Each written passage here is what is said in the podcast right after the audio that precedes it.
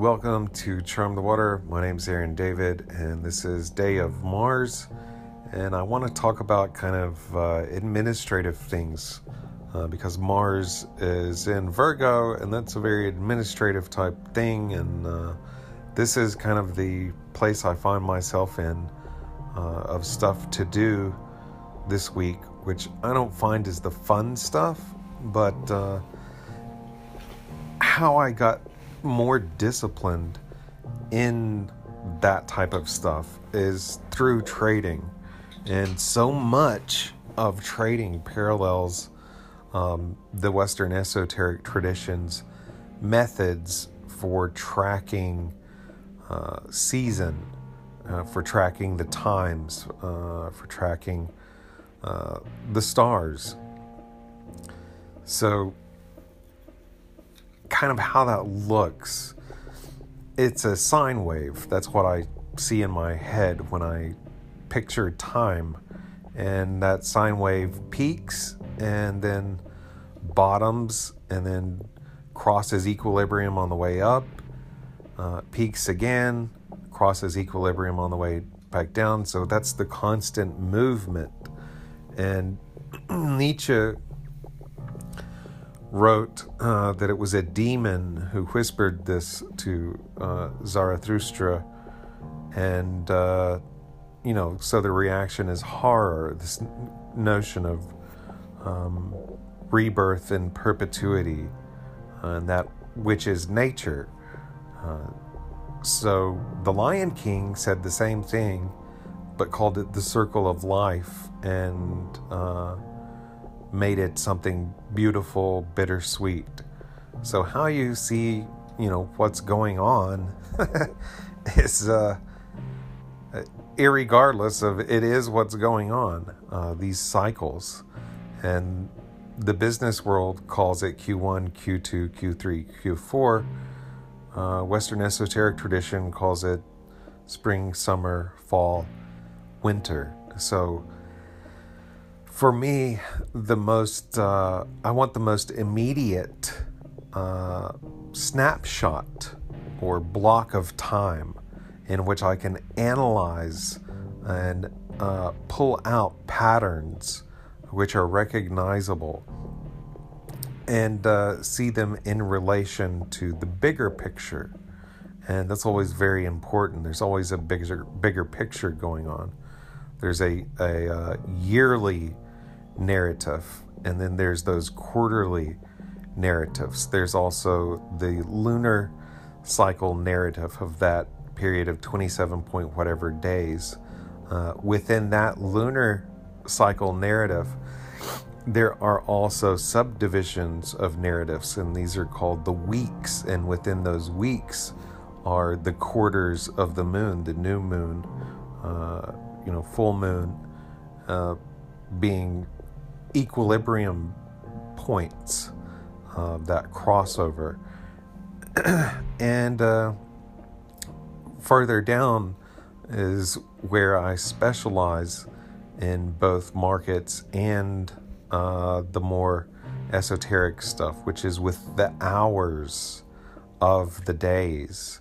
And so we all live in these divisions of time. There are four parts of the day, which is, Liber Resh is the first thing you're noting, the four divisions of a singular day. And up from there, those days are divided into 7-day weeks, then back up. So what you're doing is growing adept at looking from the bigger picture down to the smaller picture, and from the smaller picture up to the bigger picture. And so it's a present awareness of where we are at within a cycle. So presently, we're closing out this lunar cycle. And I think we have the new moon coming up on, I think, maybe the 6th of October or something. But right now we're going to spend, the moon is going to spend a couple of days in Gemini. And so there are those relations. And Mars is in Virgo, and so this very administrative type of feel, which it feels like to me, that's the part that I have arrived at in my own personal work, and it's the part that I least enjoy is sitting down at the desk and doing administrative stuff, which is essential. But once I get my ass in the chair and open up the data, I get into it at that point. It just takes me a while to settle into, okay, I'm going to be here a while. And for charts, specifically with candlestick charts, looking at price of markets, that's something I can just camp out in all day, all night, and become so obsessed with, because it's so beautiful a thing when you know what you're looking at, and when you know there's cycles within cycles that you're looking at, and you've named them, and you can see them. It just opens up, like the scales fall from your eye. That discipline of acquiring the skills to see the market in that macroscopic to microscopic and microscopic to macroscopic, that telescoping any way I want to turn it, I see it. Acquiring that skill was a discipline, and that discipline carries over into the esoteric stuff and is so very much related to the cycles of esoterica, which are not just the cycles of esoterica, which is what's so infuriating, that people want to label them as one thing or another thing or something. Well, they are what we are all running on. Our life cycle follows these same cycles. We are a part of these natural cycles.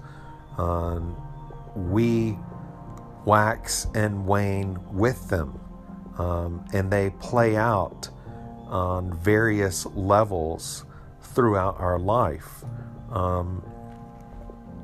And they play out for us collectively on various levels. So that to me is, I think that's the horror, the Lovecraftian horror, the incredible abyssal depth and complexity, what Jung called the spirit of the depths. And there are these two things, the spirit of the depths and the spirit of the times. And it's so much more comfortable to stay with the spirit of the times and stay with, what's popping now and what's, it's like a place to dwell. But outside of that, is this larger, terrifying span of time. And that's what people hesitate to look at, because in doing so, they see the shortness of their own time span. But anyway, getting back to the more administrative type of things, I'll give a very practical example of how this works with me using an astrology app on my phone, which was recommended by Tobias from Sublunar Space many years ago. It feels like many years ago. It's become a daily tool in my tool belt to look at these cycles, particularly the intraday cycles, which is a market term, but man, intraday astrology, if you want to break down your day and break down your week, break down the hours of the four divisions of the day, this is how to do it. It's so nice. And this particular app, I'm not doing a commercial for, I'm just saying it is the most I guess, easy to use astrology app that I've dealt with. And I've dealt with a few on desktop, and I just don't use them anymore because everything is here at my fingertips that I need, from the planetary hour to switching between tropical and sidereal with ease. And here's how I use it. Here's how I start out the week. Saturday and Sunday, I don't really care unless I'm doing something or something happens that I want to see what was happening on the chart that this thing would happen. Otherwise, those are like my days off.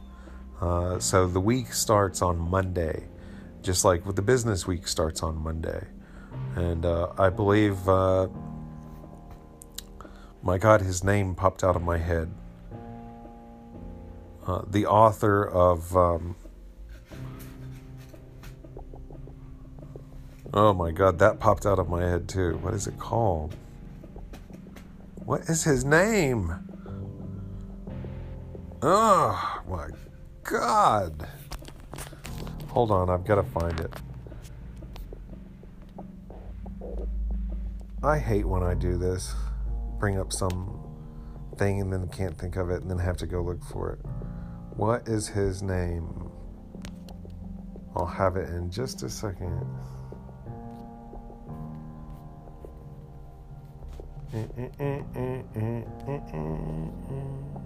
Jake Stratton Kent. I still can't think of it. Pandemonium is the name of the book. But he goes on this... Jesus. He goes on this long spiel in the very beginning of the book about the sublunar. Oh, look at that synchronicity. The word sublunar. He goes on about that and how Monday under Lucifer and yada yada. You'll just have to get the book and read it. But truly, Monday kicks off the week. And this is where the initial focus for breaking down the week is centered. Monday, sunrise. What's poppin'? You know, where... Sunrise is so incredibly important. I have to stop here for looking at everything, for beginning the analysis. And you go and look at Solomonic stuff, which says, you know, when you go to cut the wand of the art, do it on a day of Mercury, on the first hour of Mercury, which is at sunrise, at dawn, and do it with one stroke. And, you know, all these very specific directions using this structuring of time blocks, how we divide them in the magical tradition, which is by planetary hour, planetary day. And, you know, learning about what I've been learning about the last week, with microbiology. One thing is when you harvest a plant for using in the making of a fermented plant juice, also known as FPJ, when you do that, you want to harvest the plant just before sunrise or at sunrise when there's still dew on the leaves.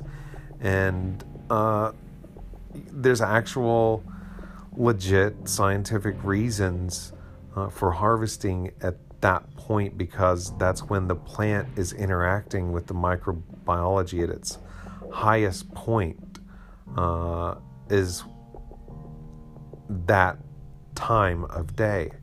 And so by harvesting, then you're getting a lot of active microbiology with the plant that will be beneficial in the making of your fermented plant juice.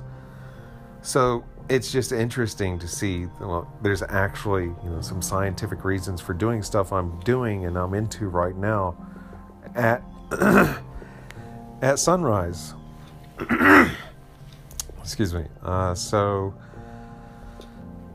On Monday at sunrise, the first thing I do is I don't have anything on that astrology app except the North Node, part of Fortune, and the Moon for Monday.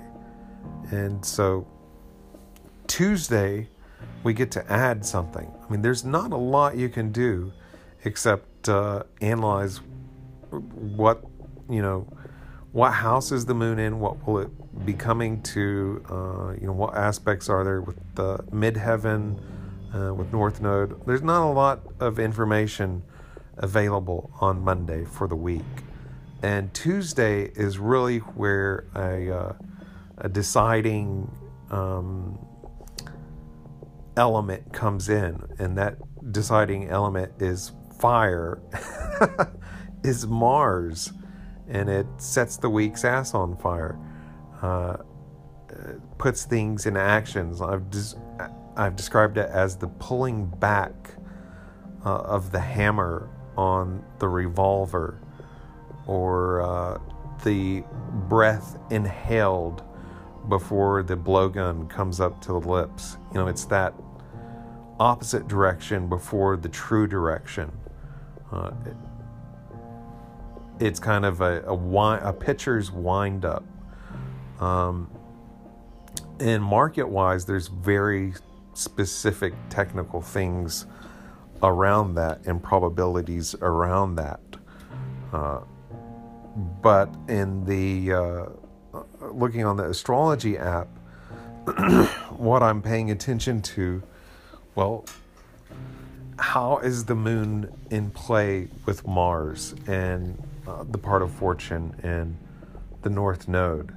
And, you know, I've noticed something extraordinarily interesting in collecting this data, correlating it with market data. So collecting information from candlestick charts every single day and from astrological intraday charts every single day. This is what's fascinating. Generally, when the astrology chart is lit up red, when the moon is afflicted, or you know, square the dragon's head, or like you've got just red lit up, what would be called an evil day. What happens so often is that the dollar will climb and other currencies will fall. And that's fascinating, given that there are Abrahamic faiths that call this country the Great Satan. And it seems like there may be something to that, this whole pursuit of individual independence and freedom. It's a satanic endeavor, but, you know, without further value judgment, isn't it weird that when a day with really bad aspects happens, the dollar climbs more often than not? So I've learned, you know, go short. Go short if the astrological chart's lit up red. But when I'm not relying on astrological data for trading decisions, I've got technical analysis for that. I just think it's really interesting that what happens in correlation in relation to what's happening on the astrological chart with aspects, the intraday astrological chart, going hour by hour and watching that planetary day unfold from its first hour. So first hour of Day of Mars would be the hour of Mars, and seeing what plays out. Remember that second division, which is noon. Now in the markets, the day's wrapped up by that time. And there is also an hour of the dragon's head that you just want to avoid doing anything. And that's not really taken note of most much in Western systems. Thelemic systems, I have seen people, Rahu Kal is what it's called, and it's an hour. You just, don't do any, don't make any decisions business-wise or anything like that. And that's why I feel like personally I've had a lot of things that brush up against the dragon's head within my journey. So it's on my chart because it's impactful. Whatever it touches, it will impact. And it's really interesting to see on large movement days, where's the dragon's head? What aspect is it in relation to the moon and to the planetary day? Like, what's going on there? And what makes that easy for me to see is all my charts are very clean, and only what's needed is there. So, like today, my chart went from having only the moon, the north node, and the part of fortune on it, to Tuesday comes around, I add Mars to that. Wednesday comes around, I add Mercury into that. And so by the time that Friday comes around, my chart is much, much busier than it was with Monday, with aspects. And within that, looking at a snapshot of sunrise on the first hour of each planetary day of the week, you get this narrative emerging from looking at those snapshots. And it's the narrative, the weekly narrative. Well, that's, if you could figure out next week's weekly narrative, you could do a lot with that. You could do a lot of damage with that. But we can't see very far into the future. It's shrouded in darkness and potentiality. What we can do is look at probabilities and look at the cycles we're in and the patterns within those cycles, and we can see where we're at and what is in all probability likely to be the very next thing to happen. And we can do that, extend that out to seeing the narrative of this past lunar cycle, which was a lot of Piscean stuff. And going back, okay, so once the narrative has played out, go back, and this will tremendously help your skill in breaking down the days of the week and the month for yourself and what you're about for that month, because these influences are playing out on your life whether you realize it or not. Okay, I don't know, when the geese, I think they're geese, there's something that quacks well, you just have to hear it. But both the chickens and those birds that fly overhead, I'm calling them geese. They want to go at the same time of sunset, which is the third division of the day.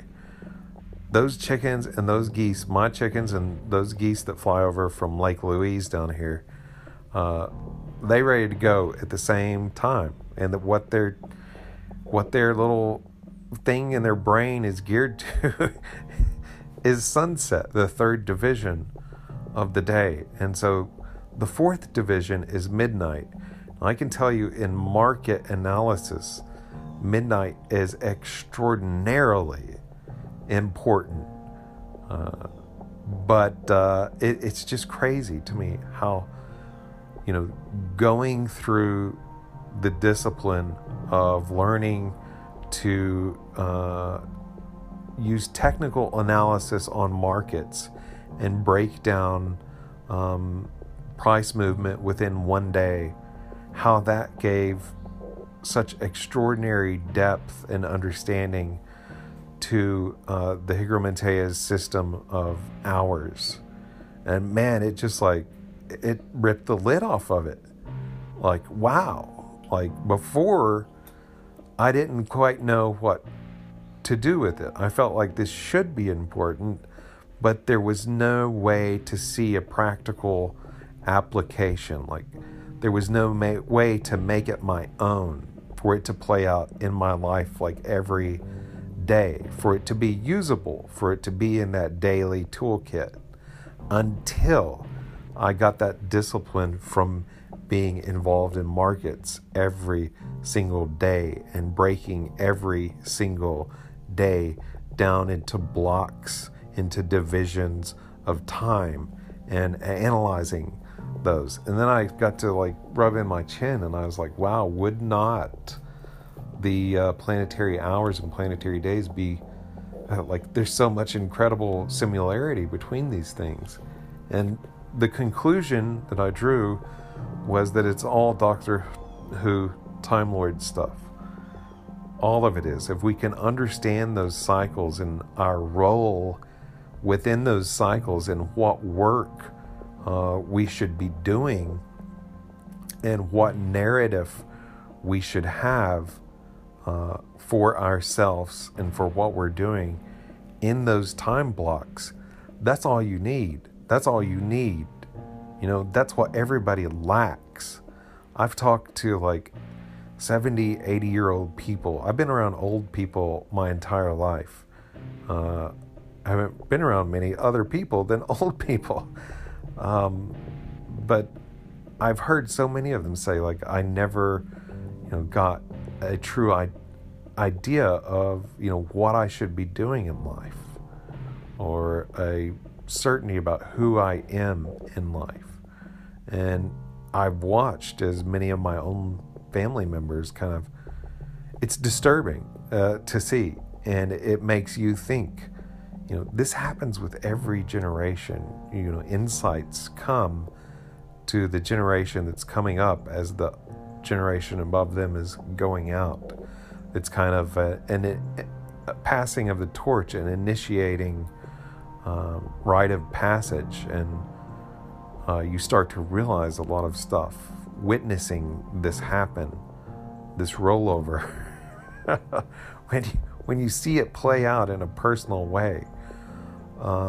You realize how valuable these initiatory experiences are, and how they provided like something that few people own. And that's really the only way I know how to put it. And I'm not saying that everybody's foray into, you know, this magical questing will look like this, but I think that this is in, you know, you just turn on the History Channel's nonsense, and every civilization, aliens have come down and taught, you know, how to make a calendar of star movement, because we needed aliens to, you know, come down and tell us to look up, instead of like, you know, being in the cave looking at the shadows on the wall. The alien, I'm just being silly, but yeah, like there is that astronomy and following the stars with all the ancient civilizations. I've even heard one guy relate, I forget his name, but he's written a book on how all the biblical stories are actually star myths. And it's interesting, but I think that I think you can fit everything. It's like the Tree of Life and Hermetic Kabbalah. You can fit anything on that. And that is just like a smaller system of the greater galactic system that is astrology, that is astronomy, that is like all of these things. They're archetypal in that way, and that somehow what they're doing in time, in circles, and in circles within circles, and it creates all of this, cycle of Venus pentagrams and complex geometry. Like somehow all of that complexity affects us in the cycles, and as about as far as we can see into it officially, it's like, oh yeah, the tide seems to be affected by the moon, and going beyond that is just kind of, you've completely gone off into the land of subjective woo-woo and are absurd, and that's too bad, because I'll tell you what's absurd. Absurdity is living in nothing but this sort of the outer court of information. Like all the information is really, supposed to be flowing through you personally, and you're supposed to be experiencing your own narrative. And everybody out there is too afraid to do that because they'll look different. They'll look abnormal. They'll be perceived as being weird. And really, this is the only game around. As far as I'm concerned, once you get a good picture of it, all of it takes on incredible depth of meaning. It's not just astrology chart. These are like archetypal realities, observable, and not only observable, conjurable. And, these are intelligences that are actively playing roles and have office in the work of creation. And, the old indigenous folk knew far more about this than we do. And it doesn't mean that, we can go back to that. Because what all of these archetypal processes are doing is bringing us up out of where we were, and we can't see exactly where we're going. We can look back, just like with the historical data on charts, we can see where we've been and where we've come to, and we can see that we're being raised up as something unique from everything else in nature. But we can't see where that's going, or the end of it, or what McKinnon called the transcendental object at the end of time. But we can pursue it. I totally lost track of what I was talking about. I guess I'm done. It's like sex. You just get all frenzied, and then all of a sudden, all right, I'm done. I'll see you later.